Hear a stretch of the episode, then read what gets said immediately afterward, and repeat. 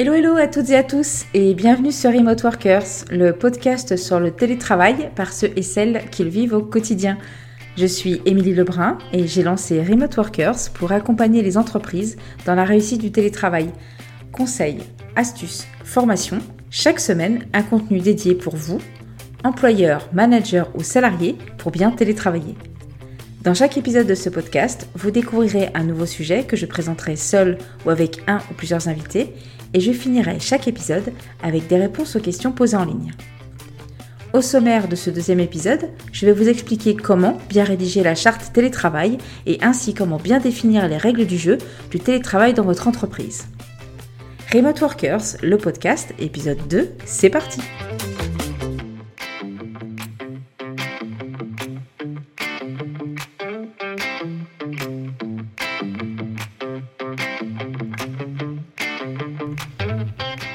Bienvenue dans ce second épisode de Remote Workers, donc dédié à la charte télétravail.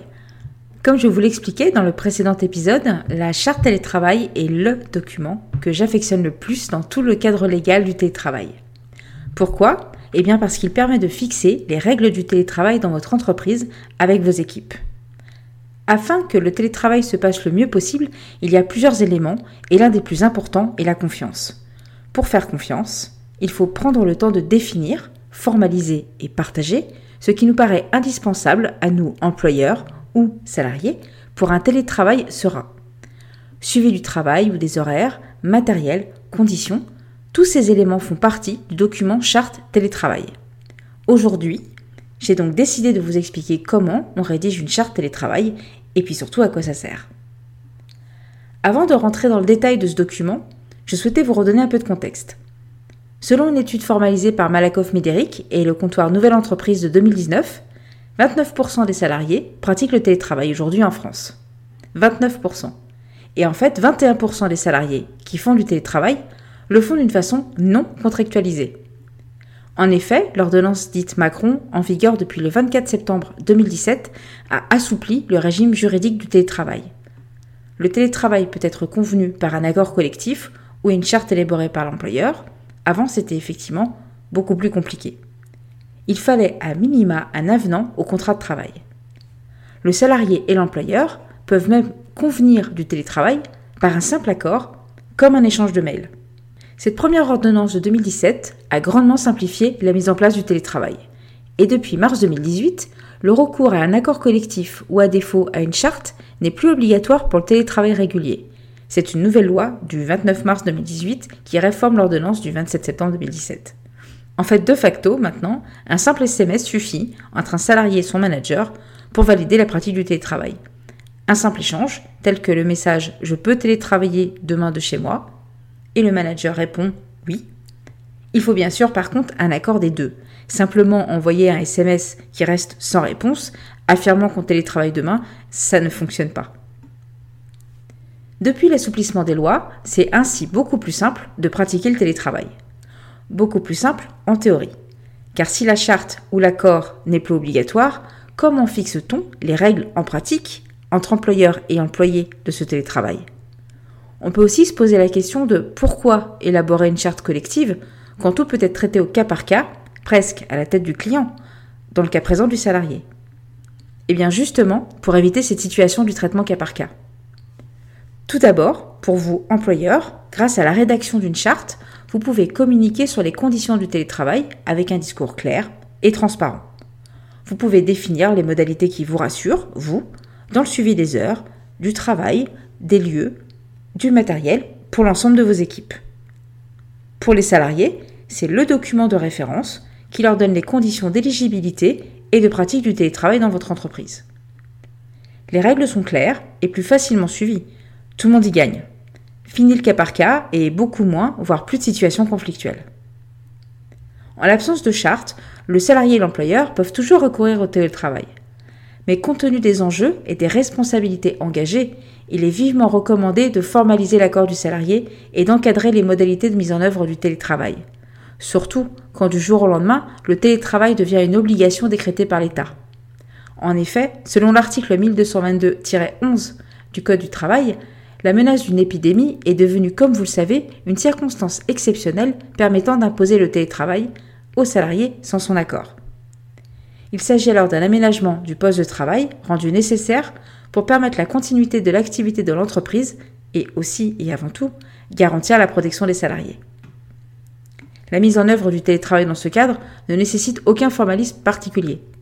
Mais pour résumer, bien que non obligatoire, une charte télétravail, c'est la garantie d'un télétravail bien organisé et d'éviter tout conflit ou litige avec vos salariés à ce sujet. Passons maintenant au concret et à la question comment on rédige une charte télétravail? La charte peut être rédigée par l'employeur après l'avis du comité social et économique s'il existe. Si l'entreprise ne dispose pas d'un CSE au moment de la rédaction et de la mise en place de la charte, il faudra le consulter ultérieurement. En l'absence d'un CSE, l'employeur rédige et définit comme il le souhaite la charte télétravail, éventuellement accompagnée d'un avocat ou d'un consultant spécialisé. Mon premier conseil à ce stade, concernant la charte et sa rédaction, c'est de la rédiger après avoir entendu vos équipes, que vous ayez ou non un CSE. Discutez ensemble des besoins des salariés, matériel, horaire, aménagement et de vos besoins à vous, manager ou employeur, afin d'être rassuré sur la bonne pratique du télétravail, est vraiment l'étape qui permet de se préparer au mieux aux changements qui vont suivre. Autre option, rédiger une proposition que vous partagerez avec vos équipes pour entendre le retour sur votre document avant de l'appliquer. Mais qu'est-ce que prévoit au minimum cette charte télétravail? Afin de vous aider au mieux à rédiger ou à compléter votre charte télétravail, je vous ai mis à disposition un modèle gratuit à télécharger en PDF depuis mon site Remote Workers et également disponible sur un site que j'ai dédié à ce sujet, charttélétravail.fr. N'hésitez pas à vous en inspirer. Il y a plusieurs mentions obligatoires et je compléterai ensuite avec des contenus supplémentaires. Tout d'abord, les conditions de passage en télétravail. Est-ce que le télétravail est ouvert à tous, à l'ensemble des salariés de l'entreprise, y compris les travailleurs handicapés, ou seulement aux salariés en CDI, à temps complet, avec au moins par exemple un an d'ancienneté? Puis, on enchaîne sur les modalités d'acceptation du salarié, à savoir comment se matérialise l'accord de votre salarié de faire du télétravail. Car pour rappel, à part l'état et des conditions très extraordinaires, ni le salarié ni l'employeur ne peut décider unilatéralement de passer en télétravail. Est-ce que vous prévoyez une période d'adaptation au télétravail, période pendant laquelle le salarié comme l'employeur, vérifie que le télétravail est une organisation qui leur convient et convient à l'organisation du service auquel appartient le salarié? Si certains salariés ont des traitements spécifiques, exemple un travail depuis un coworking, la signature d'un avenant à son contrat de travail peut tout à fait devenir la preuve de cet accord. L'article suivant prévoit les conditions de retour à une exécution du contrat sans télétravail. C'est un des articles qui peut être le plus rassurant pour les deux parties, car il aborde la question d'un retour à un travail sans télétravail. Cette réversibilité est double. Elle peut être mise en œuvre à l'initiative du salarié ou de la direction. Le salarié peut mettre fin au télétravail, de même la direction peut mettre fin au télétravail.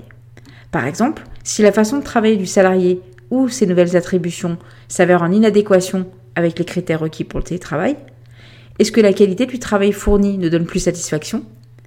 Est-ce que le salarié préfère, au final, travailler au sein des locaux de l'entreprise? Ou est-ce que simplement les besoins du service, auquel appartient le télétravailleur, ont évolué et rendent désormais nécessaire la présence permanente de celui-ci dans les locaux? Beaucoup de cas peuvent être envisagés dans le cadre de ce retour au non-télétravail. L'article suivant est crucial, car il s'agit des modalités du contrôle du temps de travail et ou de la charge de travail. Cet article peut notamment commencer, par exemple, par le nombre de jours en télétravail autorisé, par semaine, par mois, comme vous le souhaitez. Puis, vous précisez comment vous suivez le temps de travail pour les salariés soumis à un décompte horaire de leur temps de travail et comment vous allez réguler leur charge de travail. Par exemple, comment vous allez suivre leur temps de travail et l'absence ou la présence d'heures supplémentaires. Le point suivant est la détermination des plages horaires durant laquelle l'employeur peut habituellement contacter le travailleur.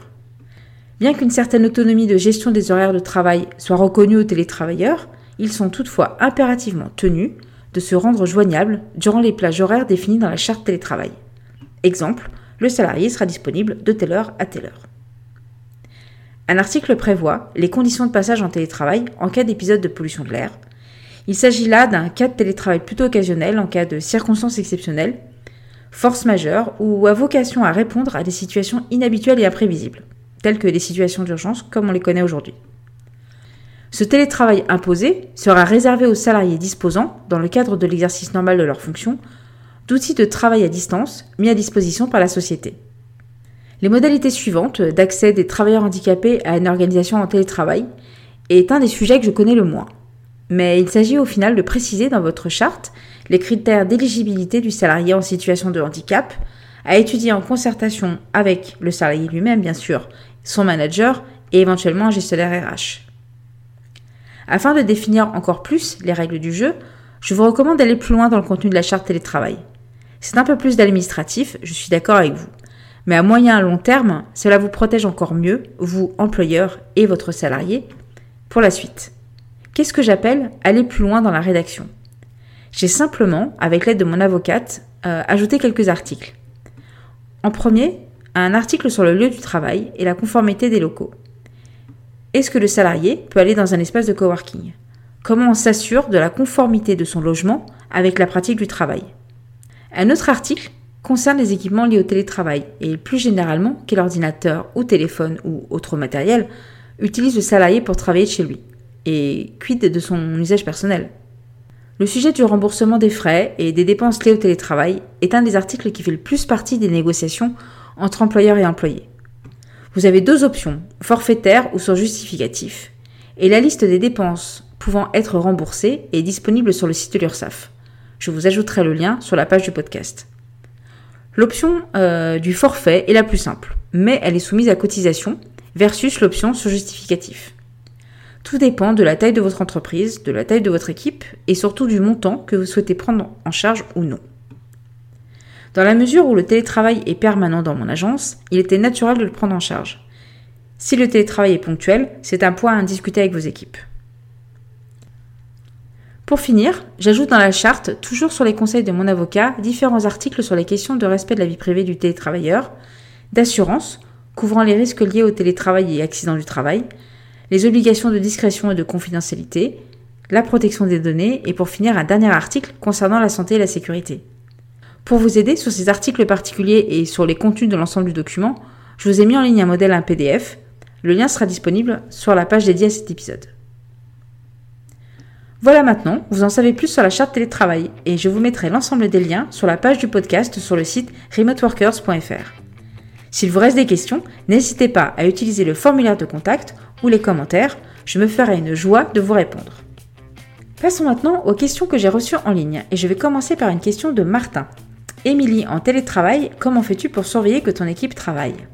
Ah, ça, c'est une de mes questions favorites. C'est une des premières questions qu'on m'a posées lorsque j'ai décidé de passer mon agence en télétravail. Eh bien, pour te répondre, Martin, je vais dédier le prochain épisode du podcast à ce sujet. Je suis sûre que vous êtes très nombreux à vous poser cette question et moi, c'est un des sujets que j'adore également aborder. Si vous avez aimé cet épisode, n'oubliez pas de vous abonner pour recevoir les prochains épisodes et envoyez-moi vos questions ou commentaires depuis le site remoteworkers.fr. À très vite!